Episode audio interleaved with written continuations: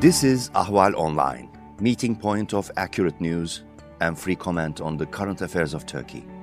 Welcome to our podcast series.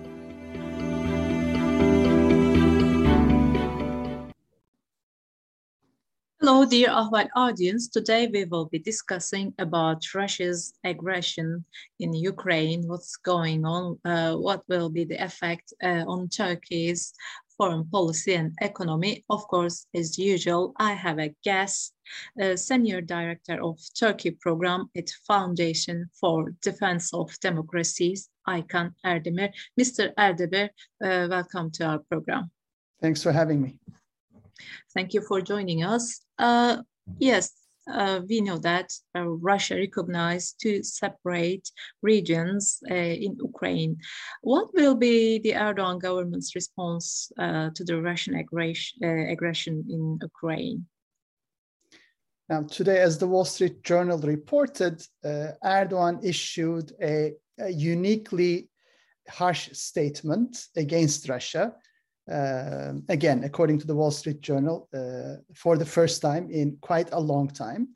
Uh, so this statement uh, basically was a criticism uh, of the Russian moves uh, and declared Ankara's support for Ukraine's territorial integrity. But that's where the criticism ended. that is, you know, this was so far only a rhetorical stance and uh, there doesn't seem to be any punitive action coming from Turkey. Uh, so this is in stark contrast uh, to, for example, Germany, where you know the Nord Stream 2 pipeline certification process was halted. And this is also in stark contrast to the United Kingdom, where you know London announced uh, punitive sanctions against five Russian banks and three Russian oligarchs. So it seems Turkey's response will remain at the rhetorical level. Uh, and uh, we're not sure whether it will go beyond that. Uh, so, uh, for Turkey's foreign and security policy, uh, Erdogan will likely try to leverage uh, the mm. Ukraine crisis mm-hmm. to increase Turkey's status and thereby his own standing, uh, both vis a vis the United States mm-hmm. and the European Union, uh, while at the same time not necessarily delivering much uh, hmm. in terms of concrete policy.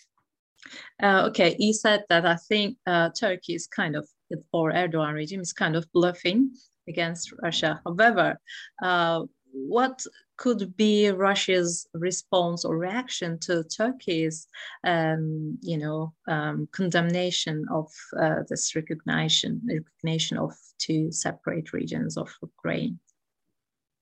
So probably Putin doesn't really care much about Erdogan's statement, and hmm. ultimately, if you know, as we predicted, uh, Erdogan refrains from joining other NATO allies hmm. with concrete steps, with sanctions uh, then I think Putin will be quite happy. In fact, uh, over the last few years, again, according to a Reuters report, uh, Turkey used its veto power within NATO a number of times to water down either NATO statements or punitive actions against Russia in other instances.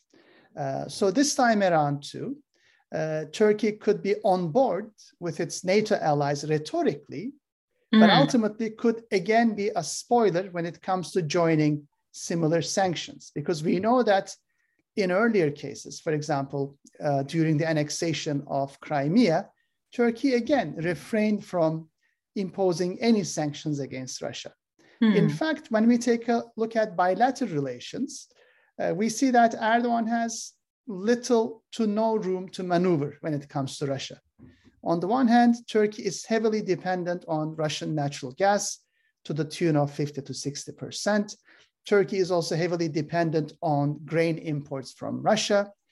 Turkish tourism industry is heavily dependent on Russian tourists, both mm-hmm. uh, in the number of tourists coming and also in terms of the percentage of revenue, tourism revenue. And furthermore, Turkish agricultural exports to Russia and construction businesses in Russia are a significant uh, revenue source for Turkey's struggling economy. So, given the financial meltdown back home, Erdogan does not really have any room economically or politically or militarily to take a stance against Russia.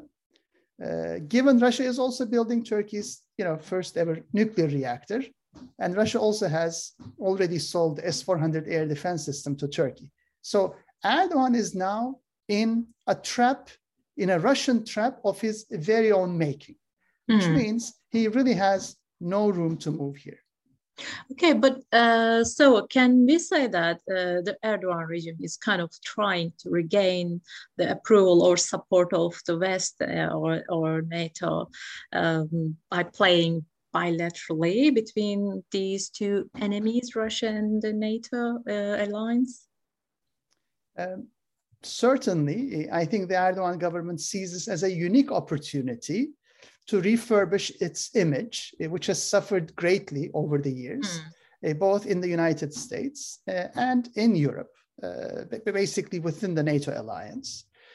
and so far, you know, we have seen Erdogan's main modus operandi as fence sitting, you know, trying to balance, you know, Russia and China against the West. So I think that balancing act will continue while at the same time, Erdogan will try to extract some concessions from the West.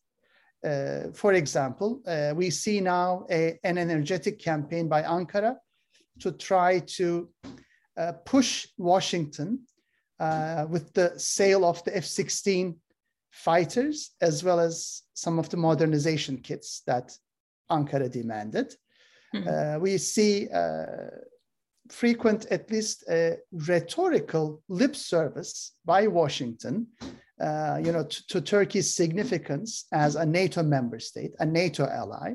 Now, this, of course, stands in stark contrast with the Biden administration's early few months in office, when Turkey was referred to as a so-called NATO ally. So hmm. Erdogan has already secured a win by transitioning from being a so-called NATO ally into a, a valuable and essential member of the transatlantic alliance.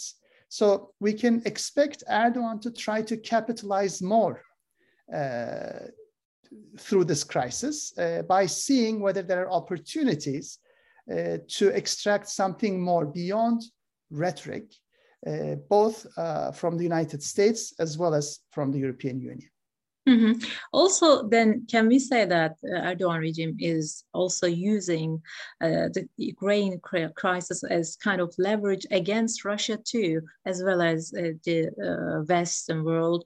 Because um, we know that in Idlib and in uh, Syria, Turkey and Russia have to work together, have to cooperate, or sometimes they come across, you know, the disagreements appear. So uh, what what can be expected in Syria between Ankara and Moscow? Moscow. Now, when it comes to Turkey's relations with Russia, it's a very asymmetric relationship. Symmetric in the sense that uh, it is uh, extremely uh, to the detriment of Turkey because economically, diplomatically, militarily, you know, the Kremlin has the upper hand yes, Russia has to balance its you know clashing interests with Turkey in Syria, in Libya, and Nagorno-Karabakh.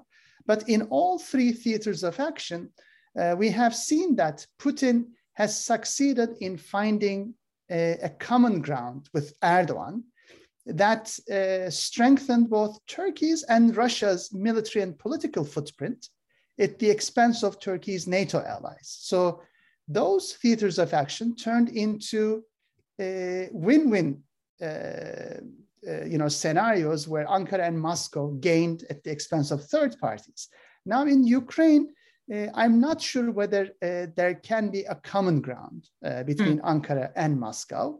Furthermore, uh, I don't think that in Ukraine, Erdogan has much leverage over Russia. Uh, one could argue that uh, in Syria, uh, in Libya, and also in Nagorno Karabakh, Turkey directly or through its proxies played quite a decisive role in turning the tide of some of the battles there. In Ukraine, yes, there are, let's say, a dozen or more uh, Turkish drones, and there are ongoing negotiations for closer Ukrainian Turkish defense cooperation. Uh, but uh, there is no way no, uh, near the, the, the, military or proxy Turkish presence that we see in other theaters of action. So ultimately, I think uh, Turkey won't have much opportunity uh, to gain leverage against the Kremlin in. Ukraine. Uh, and uh, overall, uh, the economic, the global economic and financial fallout from the Ukraine crisis uh, will hit Turkey really hard. You know, mm-hmm. oil mm-hmm. is approaching $100 a barrel. Uh, the natural gas in the spot markets are also in the increase. And Turkey is under heavy inflationary as well as pressure, as well as devaluation pressure. And Putin knows this best. So he mm-hmm. knows that it's a very asymmetric relationship and he doesn't have much to fear when it comes to Erdogan.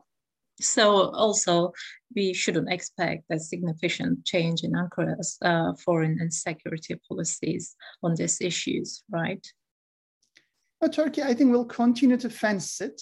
Mm-hmm. Uh, rhetorically, it will continue to criticize uh, Russia's actions in Ukraine, will declare its support to Ukraine's territorial integrity, but ultimately, it won't take any concrete steps mm-hmm. in terms of sanctions or other punitive actions against Russia the mm-hmm. most we can expect from Turkey is further sale of drones, armed drones to Ukraine, mm-hmm. further defense cooperation between Turkey and Ukraine, and possibly further meetings between Ukrainian and Turkish heads of states, which will result in you know, statements of support, moral support.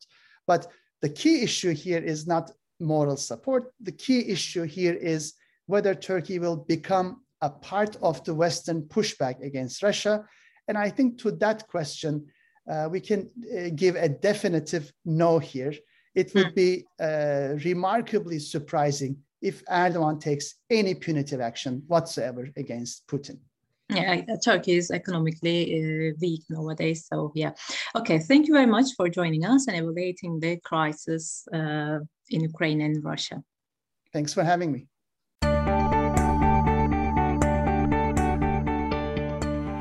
You can follow Ahval News Online podcast series through Apple Podcasts, Spotify, YouTube, Google Podcasts, SoundCloud, and Spreaker. All you need to know about Turkey is here for your ears, mind, and attention. Thank you for listening to our podcast.